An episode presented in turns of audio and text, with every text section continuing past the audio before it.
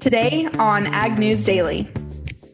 In that uh, July timeframe, and corn had plenty of time to stand back up. You know, if, if you went out after the the early July storms, you know, the first day things were almost looking like what they look like now. Good afternoon, ladies and gentlemen. It's Ashton Carr and Delaney Howell on the podcast today. Delaney, how's it going up there? I know that you're still kind of dealing with some things from the derecho storm. Uh, yeah. So I've had an interesting. Let's see. It's been officially 12 hours now as we're recording the podcast here this afternoon. I talked a little bit about some of the damage that we'd seen, more so on our farm um, until last night, we discovered that our septic pump was backed up and we cleaned all of that fun sewage stuff out of our basement at about midnight last night. So I'm running on about five hours of sleep. Um, but really, I mean, I can't complain compared to some of what the farmers out there are going through. We also saw now some preliminary estimates released by Governor Reynolds, Iowa's governor, said that She's estimating that there were more than 10 million acres of crops damaged just across the state of Iowa. But as we know, Illinois had a little bit of damage, so did Nebraska, I think parts of Wisconsin, maybe even Minnesota up there in the very southern part. So these are again just preliminary estimates, but now receiving reports of wind speeds up to even 112 miles per hour. So I believe yesterday I shared 100 miles per hour. It seems that uh, that was still a little low compared to what folks actually saw. And it was interesting. I shared this on our Facebook page. A meteorologist, I believe, I believe he's in Iowa, um, shared some pictures, some aerial footage pictures of satellite imagery uh, capturing the storm while it was going on. And you can see the clouds and wind system. You can also see with a patch of, you know, different colored green on the screen and it's showing i think in this picture flattened corn that was captured by satellite image so it's just crazy to see how much of that stuff is really really truly bad? And we're going to talk about that a little bit more with jeremy miner coming up here on the podcast. But uh, i hope ashton you have some more uplifting news today for us than that. Well, I guess this might be a little bit of uplifting news. The administrator of the EPA, Andrew Wheeler, Wheeler, excuse me, said the re-registration review of the three dicamba products that were part of the California court case earlier this summer is still ongoing. And he was quoted as saying the companies that manufacture dicamba have already applied for a new license. We're reviewing that now. We hope to have a decision later this fall in time for people to make plans for the growing season. So uh, take that as you will if you are a fan of dicamba products. If you're not a fan of dicamba products, kind of just depends on what side of the line you're on, whether or not that's uplifting news. That is very true, Ashton. I tell you what, today was also WASDE report day. I'm going to save those results here just prior to talking markets, but I also wanted to share this uh, story I received, or not really a story, but some information I received from a extension weed specialist on Twitter. Um, this gentleman, I was chatting with him, saw that he posted he'd received some of those seed packets that we've been talking about so much on the Twitter, so much on the podcast, not on Twitter. Um, anyways, this gentleman shared with me that he is also a weed scientist, weed extension scientist, and he received a package. And when he got that package in the mail, he thought to himself, I bet that is a package of seeds from China we have been warning folks about. And he said, How ironic. He got one, he opened it up. And once he received that package, he immediately contacted his Department of Ag, and they just gave him instructions basically on hand, how to handle getting rid of those seeds. He said essentially you seal those seeds, package them in a Ziploc bag, and then you have to coordinate a pickup of the seed with your state department of agriculture. So he said he advises folks to pay close attention to what they get in the mail and lean on their state ag agencies for guidance in this instance. You know, Delaney, I am so glad that you brought that up because we've been following this so closely and it just amazes me that there has been so much coverage on this. But uh, I also read an article today talking about that uh, one seed that they have found is considered to be a weed, but it's not invasive from my understanding. And they also found a larva in one seed that's a leaf beetle, but those are common in the United States. And I think that's as far as a threat really as they have found in those seeds. But um, I thought it was pretty interesting. Yeah, absolutely agreed there with you, Ashton. But let's see, in other ag news, we saw economic advisor to the president, Larry Kudlow, in a statement yesterday afternoon saying that he continues to see the United States on a good track here with China to get some of those commodities purchased under the phase one trade agreement. He said, despite rising tensions over Hong Kong and, of course, other issues.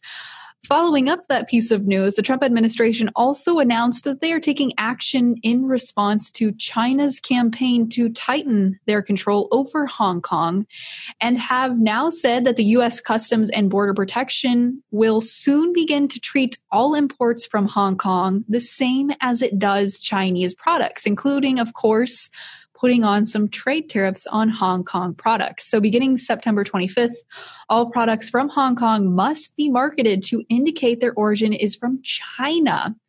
This, of course, leaves open the possibility that the US will hit Hong Kong products with those tariffs the same they're doing for Chinese tariff or Chinese products. And it also raises the possibility of retaliation from China. So this is just going to create a little bit more global chaos, I think, in the short term. Um, I believe prior to this, Hong Kong really had kind of their own status with the United States when it came to trade, but We've seen a lot of turmoil going on in Hong Kong. We've seen, of course, riots and other things going on there. Um, and China's really been trying to put their thumb on that to try and control that situation. So we'll continue to watch that story, but definitely some global tensions uh, could heat up here. Well, Delaney, I just have one more bit of news today. I just came upon this news, so adding to your uplifting news of the day. But as of right now, the 2021 Commodity Classic is still as planned. Brad Doyle, the co-chair of the Commodity Classic and who is also on the planning committee, was quoted as saying, "We have no intention of canceling it right now. We've had communication with our individual states trying to get a feel for how many are planning on attending and we're keeping in mind all of our vendors' needs." And the trade show floor space is already sold out, and there haven't been any cancellations from my understanding from those floor space holders as of yet. And uh, Brad Doyle said that the committee will continue discussions and keep an eye on other trade shows. And he was quoted as saying, I think they'll set the pace for Classic and what we need to do to change it. But I see that we have the opportunity in our 25th year to have a great commodity classic. And the 2020 2021 Commodity Classic is set for March 4th through 6th in San Antonio, down here in Texas. Yeah, I'm really hoping that they end up having National Cattlemen's Convention as well as uh, Commodity Classic. Those are, of course, two big staple shows for our ag industry. And I'm hoping things with COVID are wrapped up by then. But I tell you what, Ashton, we had a big report today with the WASDE report dropping and the grain markets absolutely reacted to today's market numbers. I'm going to run through these here quickly with you folks, and then we'll take a look at where the markets closed for today. The USDA put out a relatively bearish number when it comes to yield, but they did raise demand for both corn and soybeans. The big takeaways here from this report corn production is forecast to be higher about 15.3 billion bushels of corn is what they're expected to see farmers harvest this year with a national yield of 181.8 bushels per acre. However, I would put again an asterisk in here to say that this report, of course, came out before we saw all of that damage earlier this week. And from what I've been hearing from farmers, a lot of them who have been hit hard across central Iowa are anticipating to see at least a 20 bushel per yield acre drop after seeing their corn flattened or damaged in a lot of the country. So, on the soybean side of things, we saw lower beginning stocks, higher production numbers, higher crush numbers, and higher export numbers, which does seem relatively favorable for soybeans, and they traded that news positively today. We also saw soybean production estimated at a 4.42 billion bushels, with again a record national average yield of 53.3. So we will have to see how that all shakes out this year after all of that weather did come through. But as I mentioned, this report was pretty bullish when it came to the soybean side of things, but corn and soybeans both finished higher on the day. Ashton, what do you say? Should we take a look at the markets? Let's do it, Delaney. All right. Taking a look here first at the September corn contract. After trading lower just after the report released, corn did climb its way back up to finish in the positive today with the September contract up three cents close at 314 and a half. The December up four cents close at 327 and a half. In the soybean pits, big moves today after this report dropped with the September contract up 10 and a quarter cents to close at 880 and three quarters. The November contract closed nine and three quarters cents higher to end at 883 and a quarter. Up and over to take a look. Oh, wait, I got to do wheat here. Sorry about that, guys. Taking a look at the Chicago wheat contract, finished lower on the day with the September contract down four and a quarter cent to close at four ninety and three quarters. The December shed four cents to close just below five dollars at four ninety nine and three quarters. In the livestock markets, we saw the strength continue with the August live cattle contract up $1.70 to close at 106.35. The October up $1.27 and a half to close at 109.57 and a half. In the feeder cattle pits, the August contract up 75 cents on the day to close at 145.25. The September up $1.32 to close at 147.95. In the lean hog pits, the August contract shed 17 and a half cents today to close at 52.90. The October down 22 and a half cents to close at 51.60. And rounding out our markets with the dairy class 3 milk futures, the August contract up 13 cents on the day to close at 19.52. The September down 12 cents to close at 16.23. Without further ado, let's turn it over to our conversation with Jeremy Miner.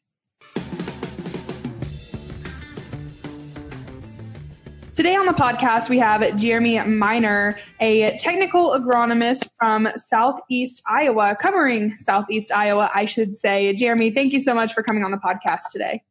Absolutely. Thanks for having me. You cover Southeast Iowa, mm-hmm. which is very timely that we're having you on the podcast because we just saw quite a bit of inclement weather head across central Iowa into eastern Iowa and then into Illinois what are you seeing or what were you seeing pre-storm and now what are you seeing post-storm? Well pre-storm in my territory things were actually looking really good. Um, we were definitely you know starting to see some drought stress. I live in the williamsburg area and uh, we were really fighting to catch some timely rains uh, especially as you head further east you know into the nose of iowa. It was getting pretty dry. Um, but as you went further south and east, you know, towards the Missouri border, they were catching timely rains and things were things are still looking really good there. Uh, obviously, after Monday, things are looking a lot different. Um, you know, right along the uh, Highway 30, Interstate 80 corridor, uh, things are looking pretty rough. There's a lot of corn that uh, you know is more horizontal than maybe vertical, and a lot of shredded leaves out there. So, uh, yeah, definitely a, a, change in the past 36 hours or 72 hours as far as uh, crop conditions for sure in my area. As you get further south, though, things are still looking good. They did catch some wind, but nothing like what we had across the central part of the state. So, Jeremy, what can you or what do you expect to happen with these crops since they have seen so much damage because of this storm? What are you expecting harvest to look like, I guess? Uh, harvest for most, I think uh, it's not going to be pretty, especially across the central part of the state, just because we've got corn that is now, you know, basically in the milk stage for the most part. Uh, so we're we're working on grain fill uh, with this stress with the derecho winds that came through, where we've got corn that's either laying on the ground flat or or you know at a 45 degree angle, stressed pretty hard. Leaves are stripped um, and, and, plants need those leaves for nutrients to fill that grain. So um, I, I, my gut tells me that you know pollination, even though if, if it went well, uh, which what I saw yesterday, things looked really good as far as ear fill. I'm afraid right now we're probably going to lose a little bit of test weight, uh, and and you know some some kernel depth is definitely going to be lost. Um, it, it's tough to say an amount on yield for loss at this point. It just depends on how those plants are are going to come back. Um, but I, I, definitely think we'll see a yield hit, especially in that central part of the state. Going further south, though, I think things are still looking really good. Um, in fact, some of the guys that I talked to down around the Mount Pleasant area are looking at some of the better crops that they've had in the past couple of years. So, you know, they've been hit with some some drought stress here the past couple of seasons. Uh, they're actually expecting some of their best, if not their best crop, um, up this coming fall. Jeremy, you touched on a few things I wanted to unpack a little bit more here, uh, yield being one of them, but also when you look at the production or the life cycle of a corn plant, uh, most farmers, I would say, got planted pretty early, so their crop is pretty far along at this point. Mm-hmm. But with having such a strong wind like that, I think 100 and 112 mile an hour, I think I saw some yeah. folks uh, clocking that in. I've heard a lot of questions, a lot of farmers talking about it, a lot of more so market analysts talking about whether or not after having that drastic of a wind pattern come through, whether or not the corn plant is resilient enough to continue being able to grow, whether or not that corn plant will be able to kind of grow, probably not completely back up vertical, but right. whether or not that corn plant is hardy enough to pull itself back up, so to speak.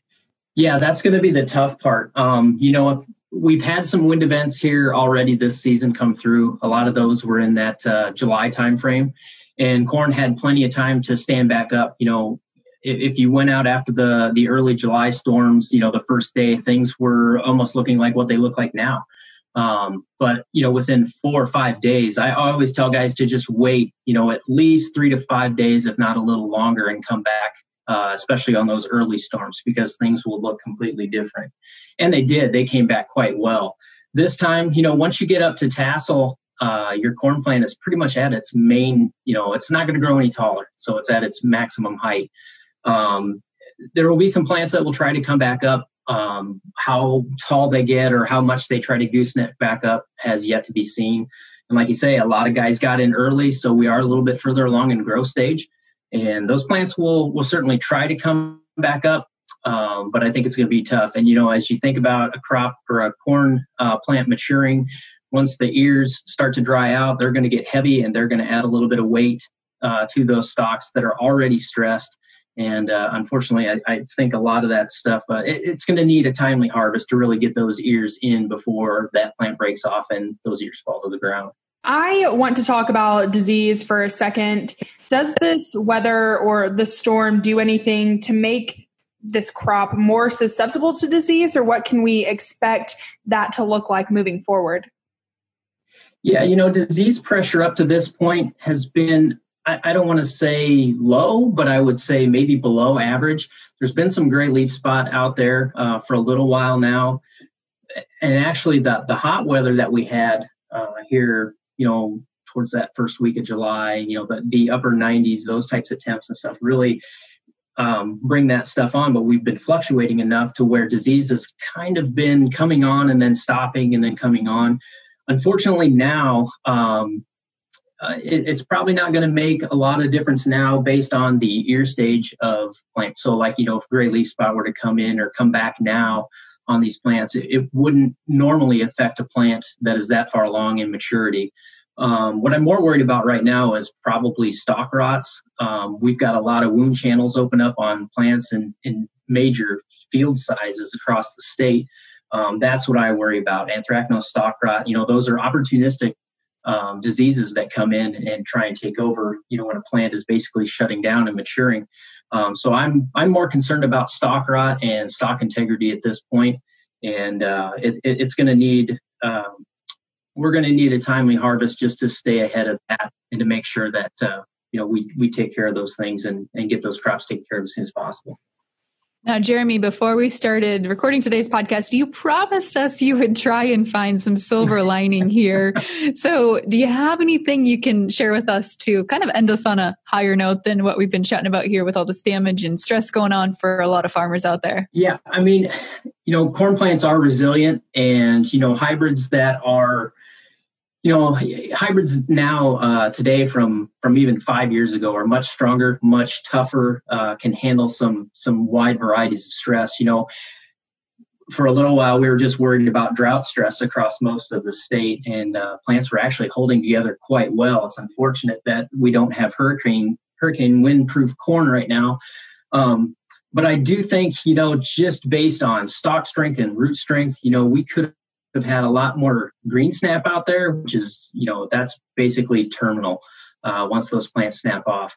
A lot of the, the crops that I've seen in the damaged areas, at least in my part of the state, um, are mostly, you know, leaners, you know, so there's more lodging versus green snap. So uh, if any silver lining is there is that those plants are still intact. Um, they're still going to try and fill those kernels that are on the ear. Um, in most cases, those kernels are, you know, the ears are filled almost to the tip. So uh, it may be stressed and rushed uh, grain fill right now, but uh, I think plants are strong enough that they're going to hold on a little longer than maybe some hybrids would have, you know, a few years ago. So, you know, that's that's just uh, a part of our our breeding program, and you know, really shows how things have come a long ways uh, in corn breeding to to develop plants that have such strong roots and stalks like that. So that's probably my silver lining is that things will probably hang on a little bit longer and give us a little bit more time to prep for harvest and uh, hopefully get these crops out and get everything where they need to be, right in the bins, and uh, and away we go. I think everybody's ready to put a bow on the end of uh, a 2020 harvest here. So, Jeremy, certainly appreciate you coming on the podcast today and sharing your perspective. We definitely hope that folks in your area, some of your customers, get things back up and running and get all that damage cleaned up after this storm. Absolutely. Thanks for having me, Delaney. I appreciate it. Well, a big thanks again to Jeremy Miner for taking the time out of his day to come on the podcast and talk to us. I'm sure he was pretty busy trying to figure out what's really going on in the fields up there. And it was very interesting to hear from an agronomist who experienced this storm as I am down here in Texas, didn't experience experience it myself. So uh, thanks again to Jeremy, and I really hope that all those farmers out there are doing good right now. Absolutely. And we're uh, definitely don't want anyone to have to experience that type of storm again. But if you are recovering some, from storm damage, have pictures, comments, thoughts to share with us, we'd love to hear from you. I know this is a tough time right now, tough year really for farmers. You can always find us on social media at Ag News Daily. Reach out to us anytime to share your thoughts and share what's going on in your neck of the woods. Ashton, with that, should we let the people go? Let's let them go.